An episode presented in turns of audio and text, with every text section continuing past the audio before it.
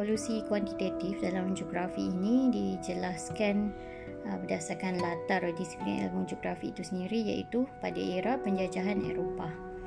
Pada penghujung tahun eh pada penghujung abad ke-19 dan pada permulaan abad ke-20. Uh, jadi uh, ada beberapa uh, sarjana lah yang dikaitkan dengan revolusi permulaan kepada uh, revolusi ini seperti Alan Churchill, Halford Mackinder dan juga Ratzel yang mana berdasarkan idea mereka mengenai environmental determinism ataupun penentuan alam sekitar iaitu kehidupan manusia itu dipengaruhi oleh alam sekitar ataupun alam sekitar itu dengan kata lain diambil kira sebagai penentu budaya, politik dan juga sosial manusia. Yang mana adalah uh, aspek yang uh, penting dalam uh, uh, dalam uh, penciptaan konsep ini adalah uh, bagaimana konsep ini mengetengahkan perhubungan antara idea geografi dan juga konteks politik pada waktu itulah. Jadi konsep uh, penentuan alam sekitar ini sebenarnya memainkan peranan untuk merestui cita-cita kolonial Eropah, cita-cita penjajahan Eropah yang mana konsep ini menghasilkan uh, mengkategorikan uh, perkauman dengan istilah-istilah yang dilihat uh, semula jadi terbentuk secara semula jadi. Iaitu bagaimana populasi peribumi itu di di di, di digambarkan diketengahkan dalam kerangka ini sebagai secara naturalnya secara semula jadinya adalah bersifat kelas bawahan kepada orang kulit putih. Yang mana semua ini dikaitkan dengan ciri-ciri iklim dan juga topografi. Ha, jadi dari, dari sini kita dapat lihatlah ini adalah usaha untuk menguniversalkan uh, bagi universalkan uh, hierarki terhadap kaum Uh, dengan menggunakan asas uh, faktor-faktor alam sekitar. Jadi uh, ini adalah uh, contohlah bagaimana penghasilan ilmu yang bersifat menjajah, menindas yang kemudiannya ditolak lah ya uh, oleh ahli geografi pada um, pada awal abad ke-20 uh, dengan menghasilkan uh, kerang konsep yang lebih bersifat regionalism ataupun regional geografi. Yang kemudiannya menjadi asas kepada pengajaran geografi di Eropah dan Amerika Timur uh, untuk mengalihkan uh, shift away from environmental determinism uh, untuk uh, mengalihkan perhatian ataupun mengubah uh, paradigma dari Uh, mem- mem- mempercayai environmental determinism penentuan alam sekitar itu tadi dengan uh, mengalihkan pendapat tentang geografi kewilayahan. Okey. Jadi uh, tim ni uh, tim Unwin pada tahun 1992 menyatakan uh, apa pertamatnya perang dunia kedua adalah uh, satu titik tolak kepada uh, amalan geografi kepada perubahan paradigma lah dalam amalan geografi. Yang dia menyatakan bahawa the war that span the globe from Europe to Eastern Asia provided a rare opportunity for geographers. Okay, uh, jadinya uh, okay, uh, kiranya perang dunia kedua tu adalah momen yang adalah satu momen yang di um, ditekankan uh, sebagai perhubungan antara uh, pengetahuan geografi dengan uh, konteks politik yang berlaku pada waktu itulah yang mana uh, pada waktu itu uh, ilmu geografi sangat sangat penting sebab perlunya pengetahuan dalam kartografi dan juga uh, pemahaman yang teliti mengenai lokasi dan bagaimana peperangan itu berlaku. Jadi ada ada banyak pengalaman yang berbeza dalam konteks ini. Contohnya di UK uh, ada ada pelbagai versi geografi lah yang berkaitan dengan uh, konteks politik semasa pada waktu itu. Bagi uh, contohnya bagaimana uh, penghasilan uh, pertanian uh, di, di pelbagai lokasi di UK itu dan bagaimana uh, pattern dalam uh, uh, beberapa spesies lah uh, di US bagaimanapun melihat uh, reaksi ahli politik dengan kebarangkalian bagaimana uh, pengetahuan geografi itu agak sedikit berbeza yang mana melihat disiplin ini sebagai satu uh, pengetahuan yang cukup uh, bagi uh, apa kawasan yang berbeza di dunia dan sedikit uh, pemahaman uh, dari segi proses fizikal secara global yang menjadi fokus di US lah. Okey, jadi uh, demand ataupun um, kehendak kehendak uh, ketenteraan melihat um, bagaimana ahli geografi dalam um, membantu kerajaan di UK dan US ni uh, telah melihat m- telah mengalihkan fokus kepada penyataan yang bersifat kewilayahan uh, kepada uh, proses yang bersifat saintifik dan juga bersifat analisis ruang. Jadi uh, ada ada pelbagai maksudnya ada perubahan lah dari situ eh dan uh, dapat dilihat juga uh, militant uh, ataupun askar-askar ni yang dah tamat perang bila mereka ada mereka berminat eh a number of veteran uh, yang mana bekerja dengan intelijen dan juga uh, apa bahagian-bahagian yang berkaitan mereka sangat tertarik uh, untuk belajar dalam geografi berbanding dengan uh, bergantung kepada perspektif kewilayahan ada pendekatan baru eh pada waktu itu yang lebih bersifat um, model mathematics untuk memahami geografi sebagai amalan bagi analisis ruang.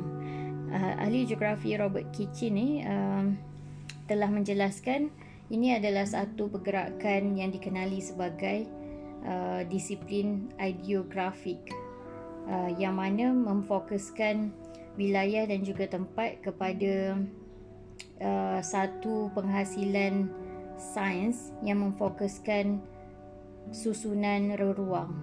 Jadi uh, sajanawan telah ada ke sajanawan.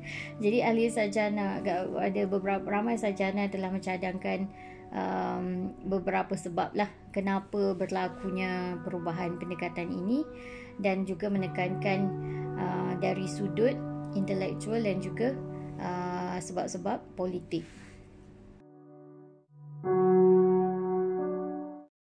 Baik untuk uh, di faktor intelektual ter, terdapat pelbagai pengamal dalam geografi wilayah pada awal uh, abad ke-20 telah um, apa telah mengenal pastilah terdapat kekurung, kekurangan dari segi uh, intelektual uh, dalam penghasilan disiplin ilmu uh, geografi. Yang mana dikatakan bahawa um, Okay, yang ni saya memetik uh, kata-kata Edward Ackerman uh, yang menyatakan bahawa ahli geografi semasa peperangan dilihat lemah uh, dalam mewujudkan apa tu dalam mewujudkan konten dengan uh, kebolehgunaan yang terhad. Jadi uh, apa bagaimana hal ini dicabar dan bagaimana ianya boleh dapat diatasi um, maka perhatian diberikan dari segi uh, kajian saintifik dan juga susunan dari dalam ruangan ya. Okey uh, ciri-ciri ini dalam geografi ini telah uh, menghasilkan satu uh, hala tuju um, yang yang membentuk apa tu uh, keutamaan dari segi uh, pengukuran eh. Jadi ada banyak uh, jabatan di apa tu di negara barat lah khususnya melihat uh, so, uh, cuba untuk mendapatkan kaki tangan ataupun ahli geografi yang mahir dalam pengukuran yang mana uh, terdapat juga uh, pihak-pihak yang tidak bersetuju dan melihatnya sebagai oh ini tidak geografi. Uh, ini satu bentuk uh, pergerakan yang yang uh, menuju ke arah matematik dan juga statistik. Jadi ada uh, ada tekanan lah di sini ya uh, da- dari sudut um, apa bagaimana penghasilan atau hala tuju ilmu geografi. Okey, uh, ketegangan wujud antara uh, Amerika Utara yang melibatkan universiti yang ber, berprestige iaitu Harvard yang mana mempunyai uh, program geografi dengan uh, apa ahli geografi kuantitatif yang berprofil tinggi. Uh, kemudian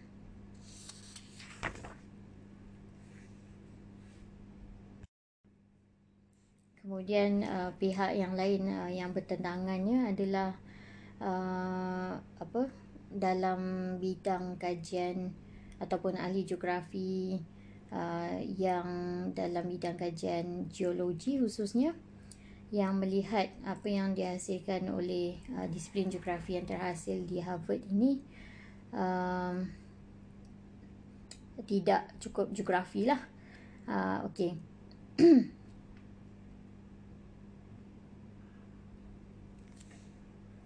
okay, pada tahun 1948, program geografi di Harvard ditutup uh, dengan uh, apa tu dengan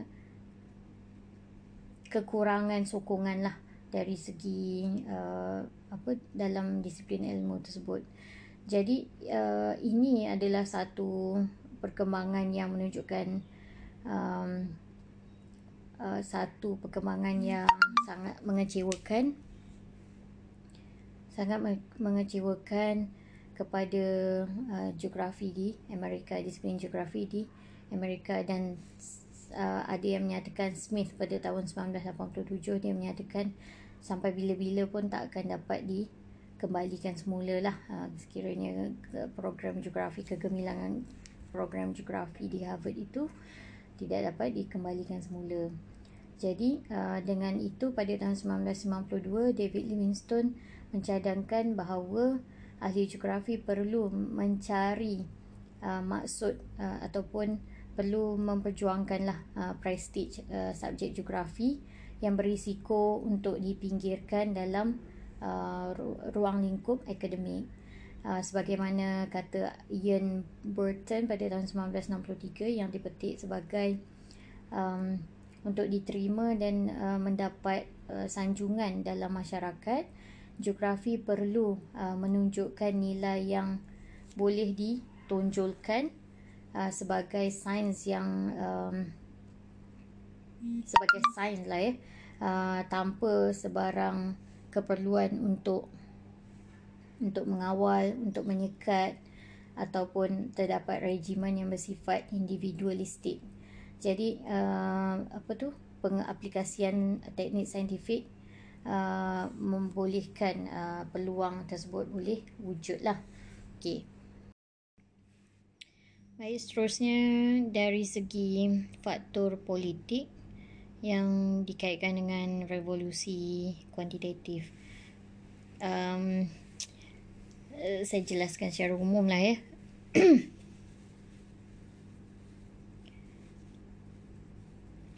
Okey, uh, motivasi untuk mengalihkan uh, perhatian geografi kepada uh, analisis uh, ruang sifat kuantitatif dilihat lebih ada kepelbagaian lah berbanding dengan secara sederhana untuk menjadikan disiplin ini berprestige.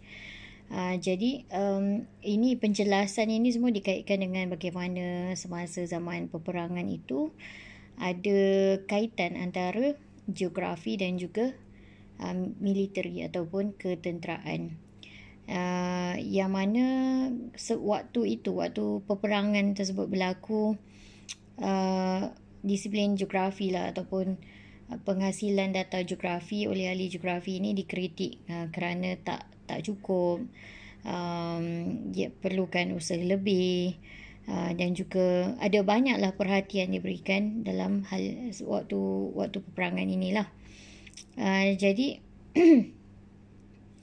uh, selepas dan dan juga uh, selain daripada itu uh, ada juga yang mengaitkan hal ini dengan penindasan semasa Perang Dunia Kedua uh, yang mana geografi diambil oleh parti Nazi uh, dengan menggunakan konsep uh, apa tu? Living space. Uh, apa ya living space? Uh, ruang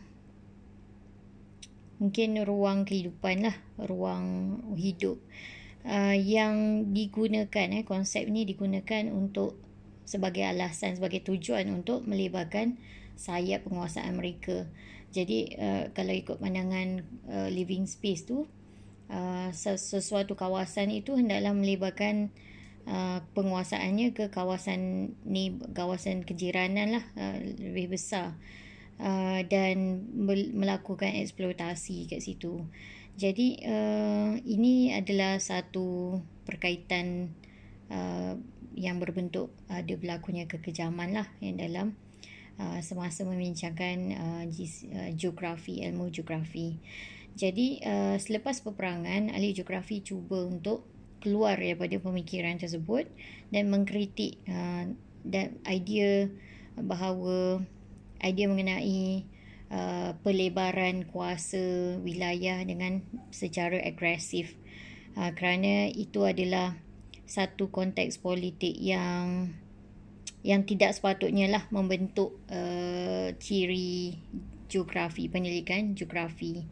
Jadi ini adalah satu satu fasa yang yang yang sangat tegang lah ya. Okey jadi uh, dan seterusnya lah berlakulah uh, peperangan-peperangan yang seterusnya yang juga membentuk uh, dinamika bagaimana uh, kajian geografi itu dilaksanakan menghasilkan um, uh, ilmu-ilmu dalam geografi. Uh, dan uh, begitu juga apa ya uh, ada kewujudan lah bagaimana ahli geografi yang progresif ini menzahirkan uh, dari segi kebimbangan secara sosial. Bagaimana uh, sepatutnya neutrality dalam geografi itu uh, mewujudkan sebenarnya satu satu topeng positivis. Uh, positivis tu hanya digunakan sebagai topeng untuk menu, uh, untuk menonjolkan aspek neutrality dalam geografi. Uh, sudah tentulah um, pendekatan uh, positivis ni apa?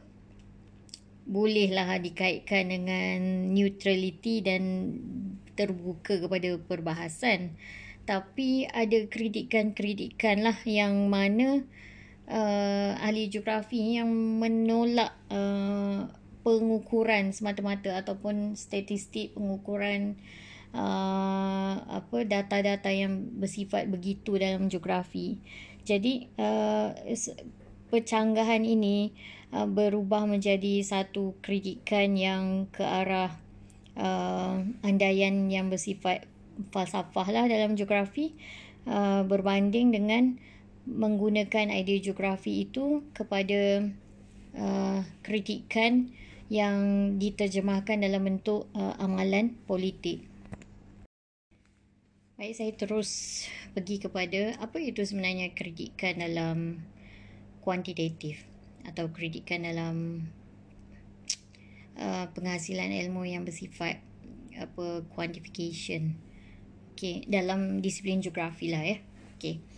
Kuant, uh, pendekatan kuantitatif memerlukan uh, pengaplikasian teknik dari disiplin lain yang mana khususnya matematik dan juga ekonomi lah. Jadi uh, pendekatan yang bersifat uh, merentas disiplin ini uh, adalah fokus utama lah kritikan pada tahun 1950-an dan 1960-an dari sarjana yang merasakan kuantitatif ini bersifat tidak geografi. Uh, begitu juga um, pengukur ataupun orang yang dalam bidang kuantitatif telah uh, telah men- menghujahkan eh uh, yang mana uh, apabila hasil kerja mereka ditolak dari uh, jurnal ataupun persidangan-persidangan mengenai geografi uh, maka apa mereka juga bersuara lah uh, okey. Jadi um, okey jadi berlaku juga perkara yang sebaliknya lah. Uh, dari segi kejayaan uh, apa penerbitan ataupun hasil kerja kuantitatif uh, juga menjadi tanda tanya menjadi persoalan dan diperiksa. Uh, itu yang berlaku lah uh, sebagaimana apa yang akan dihujahkan dalam buku teks utama ni. Uh, geografi adalah disiplin yang kritikal yang mencari untuk sentiasa mencabar idea dominan yang mana sentiasa digambarkan uh, dalam melalui pendekatan kuantitatif. Uh, pada tahun 1970-an, penerbitan uh, dalam bidang geografi ini semakin berkembang uh, dan mengkritik pendekatan kuantitatif. Khususnya sarjana yang uh, yang mengeluarkan uh, andaian falsafah uh, mengenai kuantitatif uh, pendekatan kuantitatif lah. Sebagaimana Rob Kitchin menjelaskan uh, apa quantification ataupun uh, kira-kira ataupun kuantitatif ni uh, pada 1950-an dan 60-an telah secara besar-besaran uh, mengoperasikan satu bentuk falsafah yang bersifat vacuum yang mana ia hanya memfokuskan eh, ia hanya fokus uh, terhadap uh, bentuk metodologi yang tidak mendalam dari segi uh, struktur epistemologi uh, untuk uh, penghasilan ilmu. Jadi um, terdapat pelbagai soalan yang mendalam uh, diajukan oleh sarjana yang mempers- yang menyoal tentang uh, andaian teori dan juga politik uh, apabila apa tu uh, pendekatan kuantitatif ini uh, digunakan. Jadi ada pelbagai uh, figura yang utama dalam revolusi kuantitatif ini seperti William Bunch dan juga David Harvey adalah antara orang yang pertama uh, terlibat dengan uh, refleksi falsafah dan juga kritik uh, Harvey uh, apa perubahan anjakan Harvey dari kuantitatif kepada perspektif Marxis sering di, dibentangkan sebagai ilustrasi utama yang menonjolkan disiplin yang lebih uh, luas dan tidak bergantung kepada uh, pengukuran ataupun uh, quantification. Jadi begitu juga uh, sepanjang 1970-an uh, feminis uh, ahli humanistik feminis dan juga uh, pendekatan uh, marxis dalam geografi berkembang. Yang mana perspektif ini uh, mula menunjukkan uh, sisi yang mengahadkan pendekatan kuantitatif. Uh, yang mana uh, kita ada banyak kritikan yang boleh dikeluarkan apabila melihat uh, kajian atau penghasilan ilmu yang bersifat kuantitatif ini. Okey, iaitu uh, sebagaimana dalam buku teks ini uh, jelaskan ialah uh, yang pertama dari segi andaian uh, neutral, neutrality, andaian neutrality. Uh, yang kedua adalah ketidakhadiran politik. Yang ketiga adalah keseragaman bagi subjek manusia uh, itu adalah isi-isi kritikan mengenai kuantitatif.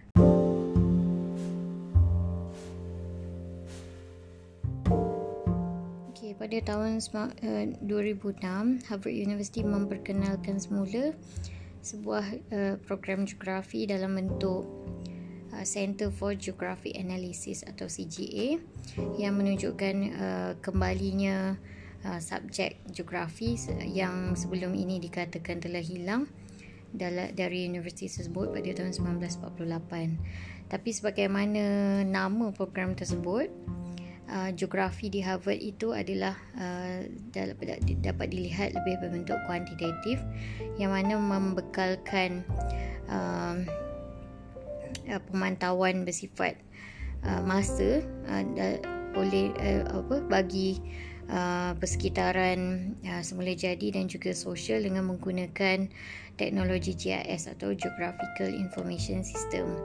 Jadi ini menunjukkan uh, petanda bahawa uh, apa kesinambungan prestige bagi analisis saintifik dan uh, perhubungan yang uh, agak uh, tegang dengan uh, mainstream geografi manusia di United Kingdom dan juga Amerika Utara. Uh, sementara GIS mempunyai polisi yang relevan dan juga uh, mendapat uh, apa dana dari swasta dan juga awam ia tidak menjadi satu satu perkara yang berada di uh, satu ia tidak membentuk satu teras uh, dalam geografi uh, sebagaimana pada tahun 1950-an dan juga 1960-an. Pendekatan positivis ni sentiasa dikritik lah ataupun sentiasa ditolak oleh uh, apa apa uh, mereka ahli geografi yang berprinsip humanistik, feminis dan juga marxis. Jadi uh, ini apa ini perlu diteliti lah apa sebenarnya pendekatan humanistik geografi. Uh, jadi dan selepas kita meneliti uh, bagaimana pendekatan humanistik geografi itu uh, barulah uh, kita dapat memahami kenapa pendekatan kuantitatif itu ditolak oleh mereka dan sebahagiannya telah dinyatakan lah iaitu mengenai uh, andaian neutrality, ketidakhadiran politik dan juga keseragaman subjek manusia itu sendiri yang dilihat sangat ignorant lah bagi humanistic geographers.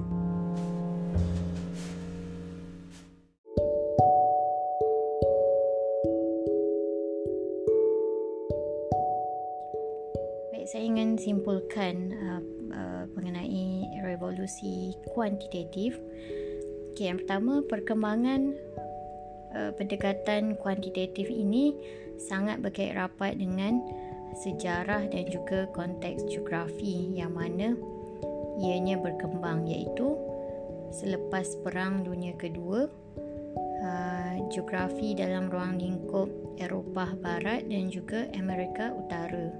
Yang kedua, uh, pengukuran melibatkan uh, pengaplikasian teknik dari ekonomi dan juga matematik ke dalam uh, geografi manusia dan fizikal untuk uh, membolehkan uh, apa pembentukan perundangan yang memberi perhatian kepada fenomena sosial. Yang ketiga, uh, pengukuran atau quantification uh, bersandarkan kepada falsafah positivis yang mana uh, berkembang melalui uh, ujian empirikal dan juga kebarangkalian uh, untuk meniru ujian tersebut.